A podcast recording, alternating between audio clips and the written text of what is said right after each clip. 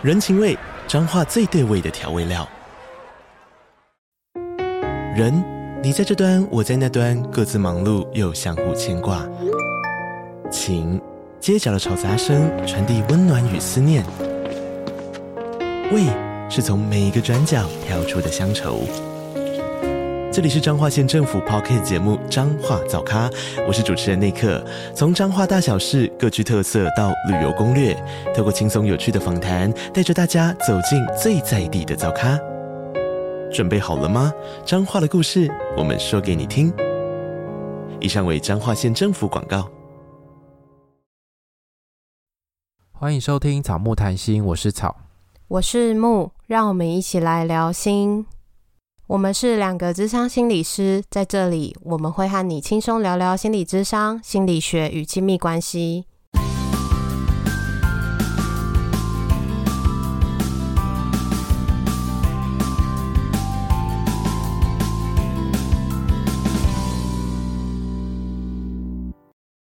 今天的恋爱信箱故事有一点长跟沉重。那它这个故事大概分成两个部分，一个部分是希望我们可以讨论交友软体，那第二个部分是希望我们可以讨论人工流产。那因为这两个讨论起来可能会太长，篇幅太大，所以我们今天先挑人工流产的部分聊。然后交友软体的故事也会稍微带一点，但是我们可能不会详细的聊。之后我们会再找时间来更深入的谈交友软体的部分。我又好想回你。你其实有一点结巴，是不是真的太久？可是之前才刚录过音啊。可是你上一次录音也是结巴，然后你刚才在讲的时候，我觉得你好卡哦。对啊，怎么这样子？就是你的好像打开麦克风，你的讲话就变卡。可是刚刚讲话，我们还没有打开麦克风之前还好。刚明就是顺的，对不对？对，奇怪，发生什么事了？啊，好啦，没关系。啊，那我们这个故事，你可以念吗？好，我来念。那你先讲一下他们背景。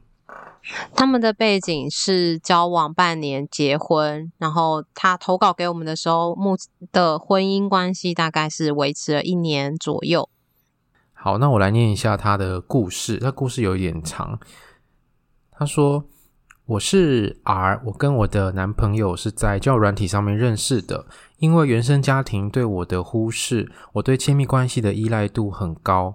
很快的，男友就感受到我的爱给他的压力。他说这个是他过去的女友不曾给他的束缚，所以我很低落。某一次在不经意的状况下，我发现他在我们交往的第一周。”跟一个女生语言交换，但是欺骗我说是跟同事聚餐。我很担心，我跟他说我发现了之后他会离开我，于是我忍耐了一阵子。但是有一天还是受不了，我还是说了。他说了点理由，然后道歉。总之呢，不敢结束关系的我只能接受，但是心里有留下疙瘩。接下来的日子，他对我很冷淡。在伤心之余，我怀孕了。我不知道怎么跟他说我怀孕的事，本来想坐下来好好的说，但是说不出口。隔天他传了简讯说要分手，我到他家问他说为什么要分开，他说嗯，感觉没那么喜欢你。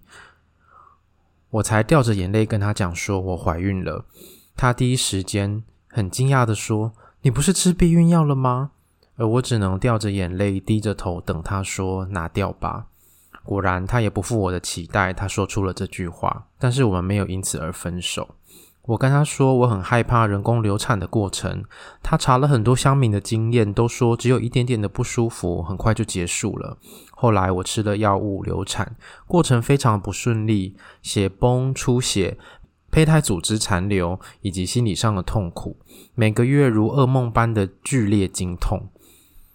男友在过去的恋爱跟原生家庭都是没什么大风大浪。我流产后留下来的身心后遗症对他来说超超出他承受的范围，他非常的自责、落泪、痛苦，我看了也很不舍，但是我好像也没有办法帮助他。后来我发现，男友开始在交友软体上面认识其他女生来逃避压力，甚至有一次跟一群人出去，包包里带了一盒。使用了一个的保险套，我看到的当下，我居然选择把它放回去。我觉得如果我不忍耐，这段关系就没了。但我还是没有办法忍耐太久。后来我直问他，他坚决否认。他给我了一个理由，但是我觉得不合理，但也只能接受。这件事情到现在已经一年了，我心里还是有个刺。吵架的时候，我总是会再拿出来质问他，但他仍然坚持，他绝对没有背叛我。流产之后的疼痛，每个月像噩梦般缠着我们。直到交往半年的时候，我的男友说：“那我们去登记结婚吧。”对我来说，这就好像我们的关系里获得了一张保险。于是，我们就登记结婚为夫妻。对我来说，婚姻像是一个家，一个责任；但对我的男友来说，结婚只是一个行政流程。他还是继续使用交友软体，不管我有多么的不满，他都只是说我压力很大，我想要个出口。或许这些事我没有办法满足你，但是我绝对没有背叛你。在流产后的压力创伤以及夫妻关系之间的不信任，我开始出现很多身心的症状，每天需要靠着药物。我觉得我的心快崩溃了，于是我跟老公提出我们去做伴侣智商，改善我们的关系。他答应了，即使他很不愿意，还是被我拖去。咨商了大概半年，关系稍微有改善，但是我始终深陷流产的心理创伤，以及对关系的不安全感。身体的病痛，我消极的接受与忍耐。我不敢跟老公说我现在很痛，以及很痛苦。我怕他压力太大，又需要去找教软体作为出口。他如果发现我不舒服，甚至有时候也会讲说：“啊，你又怎么了？”我觉得这个说法让我很自责，也很挫折，好像因为我堕胎了，让一切变得很糟糕。我害我们两个压力都很大，我走不出去，也很痛苦。有时候我老公会问我说：“跟我在一起这么痛苦，为什么不分开？”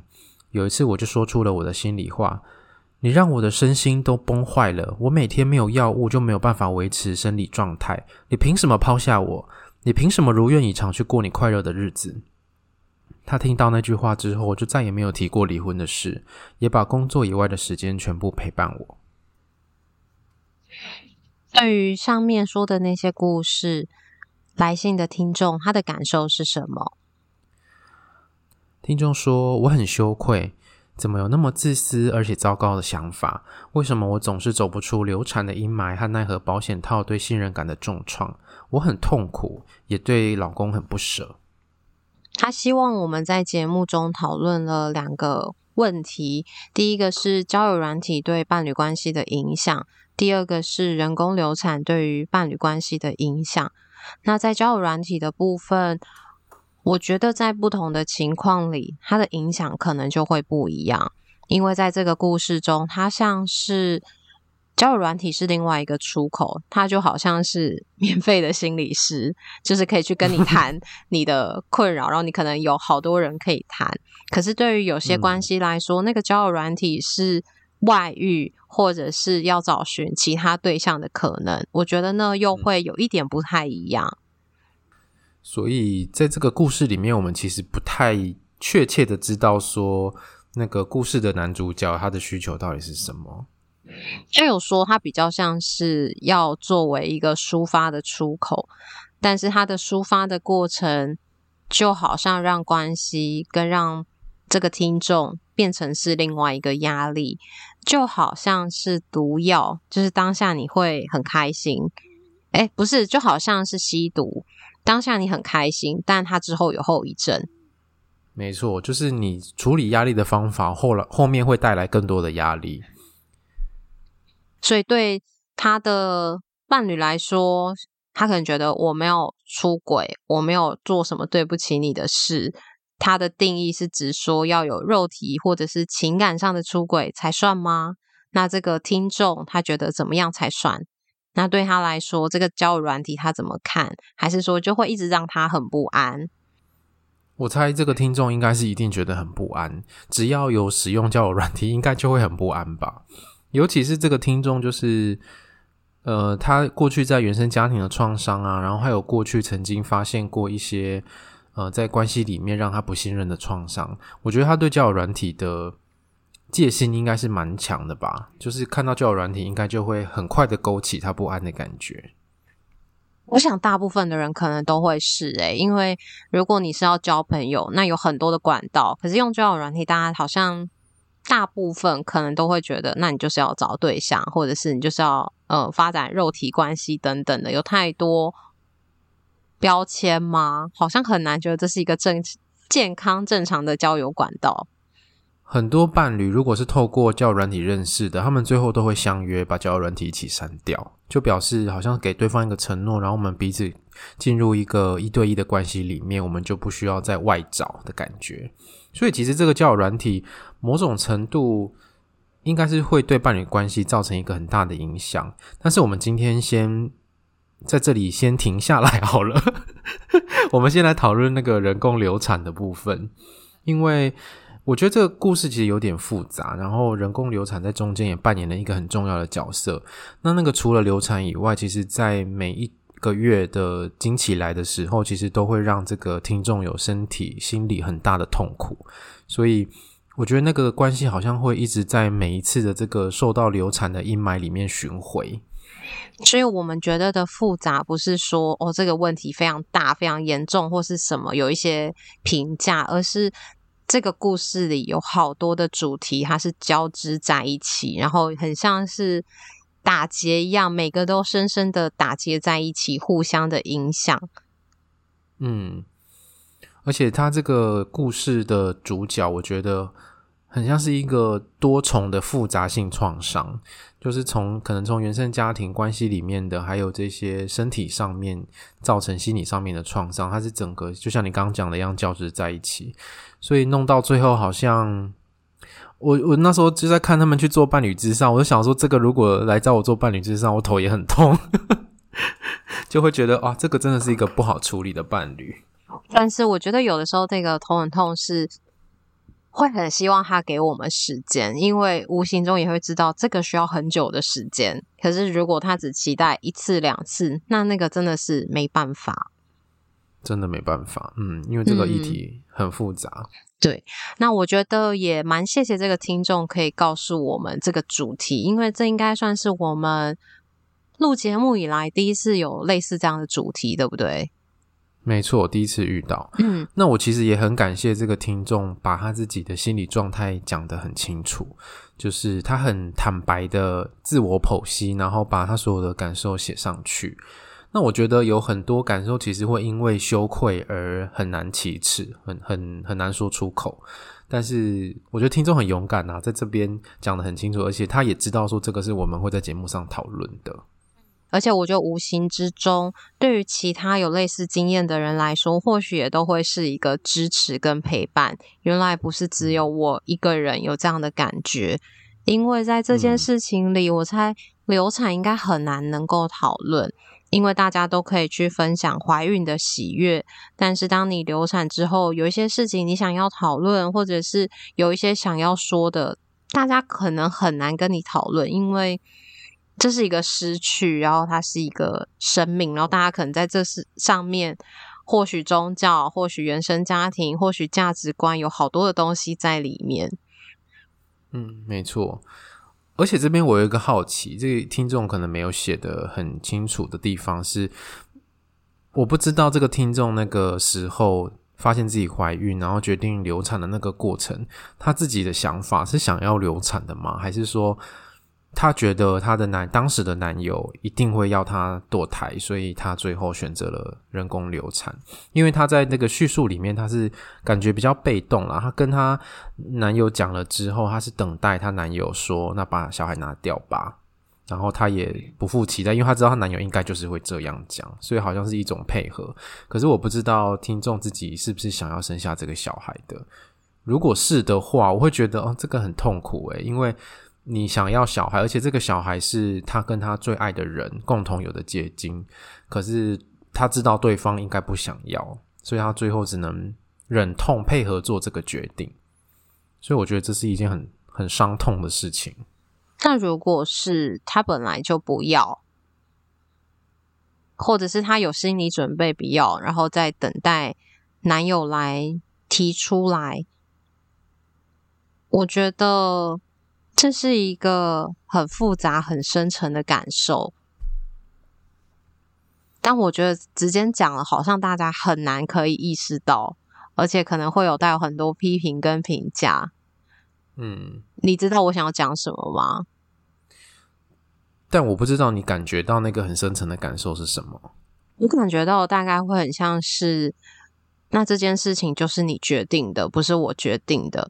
那在这个过程中，罪恶感、愧疚，或者是我也可以指责你，因为这是你叫我拿掉的。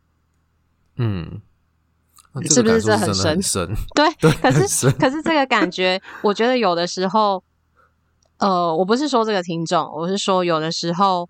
这个感觉是深到当事人有时候没有办法发现的，可能会否认，嗯、或者是可能会没有办法接受自己有这一面。可是有的时候在人人性上，就是会有这一面。我们不想要看到这样的自己，可是这就是自己一个真实的样貌。对，而且我觉得，因为有很多。价社会的价值观，或者是某一些宗教强调的某些东西，会觉得堕胎是一个不道德，是一个形同杀人的举动。但是如果带着这个观点的话，其实把小孩拿掉那个过程当中，你真的很像杀了自己的小孩的感觉。我觉得那个痛苦是可能真的大到无法承受，由自己去面对跟承担，也许也没有那个勇气，或者是不知道在这个过程中。这个听众对于流产的感受是什么，或者是他怎么看？因为我觉得大部分我们看到的，好像都是不鼓励这件事情。可是有一些鼓励这件事情的人，可能会有的说法是在还没有准备好的情况下，或者是没有办法给孩子好的环境的情况下，这件事情不一定是不好的。可是只要有人这样子说，他就会被骂，他就会有很多的攻击，会被说你怎么可以鼓励流产这件事情？可是孩子生下来是你们要照顾的，那这个过程或是这个为难、这个辛苦的地方，其实只有当事人知道。我觉得这是一个很孤单的过程，真的。尤其是我看他们这个故事里面，好像两个人可能也没有。能够谈的很多，可能就只是说要拿掉或不拿不拿掉的这种决定。可是我觉得，不管是男方还是女方，其实心对对啊，那心里都交织着很多复杂的情绪，然后各自处理。就像你说的，很孤单。最后只做了一个决定，但是有很多话、很多感受没有说出口。而且在这个过程中，我觉得听众跟男友一定都是不好受的。然后虽然他去用交友软体，但我猜他应该也非常痛苦，可能也没有其他的解方。可是从这个故事中可以感觉到，两个人的对话是没有办法很很多的交流。听众有好多的忍耐、压抑跟。会让吗？而且我觉得对那个男生来说，因为女生做了人工流产之后，身体也承受了极大的痛苦，跟心理上也有很多痛苦。所以，因为他的故事里面有提到，男生其实也也很自责，也很痛痛苦，然后也大哭啊等等的这些情绪反应，我觉得很像在某一个程度上啦，就是。两个人在相处的过程当中，好像都在提醒他：我伤害了你，我伤害了那个小孩，就是一直在提醒他，他就是一个坏人跟罪人的感觉。对，而且对男生来讲，最辛苦的地方是，我看着你痛苦，可是我没有办法替你承担，我没有办法分担你的痛，然后我只能这样子，我只能可能呃承受，当做那个。出气筒，或者是我只能在旁边陪伴着你。对，然后我觉得，因为他们很很早之前就有说想分手嘛，我我我不知道是不是因为这些事件之后就没有分手。那我觉得对这个男生来说，我留下来，我继续照顾你，或者是我陪伴你，一跟你一起面对这些事情，是他能够给的最大的补偿吗？或者是安慰？嗯、弥补？对对对对。但是他心里还有没有想要这段关系，我真不知道哎。对，可是，在关系里补偿、弥补不是一个走得长久的方式，而且那会失衡，所以他才会需要一种出口。也许他在这个关系里面感受到的不是恋爱或结婚的喜悦、甜蜜、快乐，可能这个成分比较少。他感受到了很多是悲伤、痛苦、无助、失落，还有无奈。但是这个听众也不想要给对方这个感觉，所以这个情况就会变成是一个循环，就是一直交织在一起转啊转。对，然后这些东西变得很难谈。人工流产其实也是一种哀伤、失落的过程，就像是你失去了一段关系，你失去了一个很重要的人，它也是一个哀伤、失落的历程。然后在这个历程中，可能会经历难过啊、沮丧、愤怒、罪恶感，然后可能会有一种，有时候可能可能甚至会一种解离，觉得跟世界脱节、跟现实脱节，然后睡眠啊、食欲、思考，甚至对性。也会那个失去兴趣，然后觉得伴侣不了解自己，这些都是有可能的状况。所以对伴侣关系其实会造成蛮多影响的，就是我们呃想象这些情绪啊，还有这些身心理的症状在伴侣关系之间流窜，或者是搅嗯，就是搅着彼此，把自己把彼此的心都捆绑在那边的时候，两个人都会非常痛苦。我觉得呢，就很像是你很痛苦，拿了一把刀，然后在这把刀里面没有刀柄，然后你握的时候你受伤了，然后你刺对方，对方也受伤了，就是两个人伤痕累累。嗯，没错。所以在这个过程中，我觉得好像要做伴侣咨商前，这个对于流产的状态，好像也很需要去谈一谈嘞。因为他在伴侣关系中可以谈，但是那个比例跟篇幅或许不会是这么的大。但是这个这个议题应该是很需要在伴侣咨商里面好好谈，因为我知道这种事情通常在伴侣关系回家的时候就是很难自己谈。对，但是他又会需要一个足够的时间让你去整理你自己。而且他也需要一些准备度，因为谈这些事情都会非常的痛苦。你在那个伴侣咨商的一个半小时里面，就是完全都在经历这些痛苦，其实是很累的，很辛苦的。对，所以我觉得这个情况就会对他来说，他说没有办法走出流产的阴霾跟对于关系的重创。我觉得他自己还是需要一点时间去消化这个部分。流产的创伤的部分，是不是还有其他的方式可以弥补吗？或者是去疗愈？一定是要透过这种，嗯，可能你害了我，还是我害了你，或者是说谁要负责？我们只能对，我们只能关在这里的那种方法以外，好像两个人都被囚禁了。对啊，我其实蛮好奇听众自己的出口是什么？说男友会找。那个叫软体当出口，那听众自己的出口是什么？当他心里很难受的时候，身体很难受的时候，他可以为自己做些什么？这边好像比较没有提到。嗯，但我觉得这是一个蛮不容易的议题，所以我觉得我们这边可能也没有办法讨论到非常深入，因为。嗯，这里面当中应该还有很多细节，对对对。那既然这个听众有在做智商，我真的觉得 这智商可以继续。说不知道之前有没有继续。所以我觉得在这个过程中，就会好像是如果你在关系里遇到一件事情有冲击，那这个好像就会是一种除了伴侣智商之外，个人好像也需要一点时间去整理自己，在关系伴侣智商的时候，有些东西才有办法谈。嗯，所以也许个别智商、伴侣智商都是需要的。然后有些时候，我猜就是那个心里还没有整理好的感觉，不一定有心理准备让伴侣知道这个很赤裸裸的自己。没错，但是在个别咨商里面谈就会比较安全，因为伴侣没有在旁边听。然后你可以整理完之后 再伴侣咨商再看要不要告诉他。对对，因为有的时候。可能也会去讨论说，你会想要让他知道是为什么？是希望他做点什么，还是他知道就好了？还是你自己知道了之后，其实你发现他要不要知道也不是那么重要。嗯嗯嗯，有时候可能觉察，然后能够疏通是最重要的事情。但是有一些人可能会希望对方知道，并且做些什么，这就看他们当下的状态。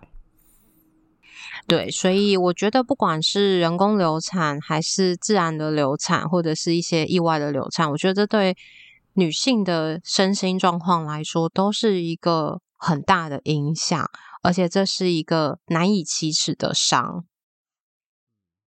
哎，看到这个故事真的觉得蛮心疼这两个人的，然后也祝福他们，希望他们身体、心理都可以慢慢好起来。尤其是这个听众，真的过得很辛苦。对，那如果有的时候可能没有办法咨商的话，或者是可以看看会不会有相关的团体呀、因为我猜这个就是会不会有那种。可能相关团体，对对对，嗯、同同质性的可能是哦流产啊，或者是可能相关的支持团体是可以有人跟你有相同的经验，然后大家可以彼此说一说，找到一个同温层，嗯、让你知道你不是孤单的。没错。好，那我们今天的节目就差不多到这边喽。那最后，听众想跟我们说，谢谢你们在经济能力不佳、不能去智商的时候，你们给了我温暖的力量。那我们也很开心可以陪伴到你，也很谢谢你可以跟我们分享这个故事，让其他人知道你不孤单。因为如果没有这个故事，我猜这个主题应该不会出现在我们的节目里面。对，好。那如果你喜欢我们节目的话，请记得到各大平台给我们五颗星或是留言，也欢迎来追踪我们的 IG 跟 FB 粉砖，我们都会在下面跟大家互动。IG 记得看限时动态哦。个人档案点选连接可以找到抖内的方式，欢迎大家施肥让草木茁壮。恋爱信箱下个月见，拜拜，拜拜。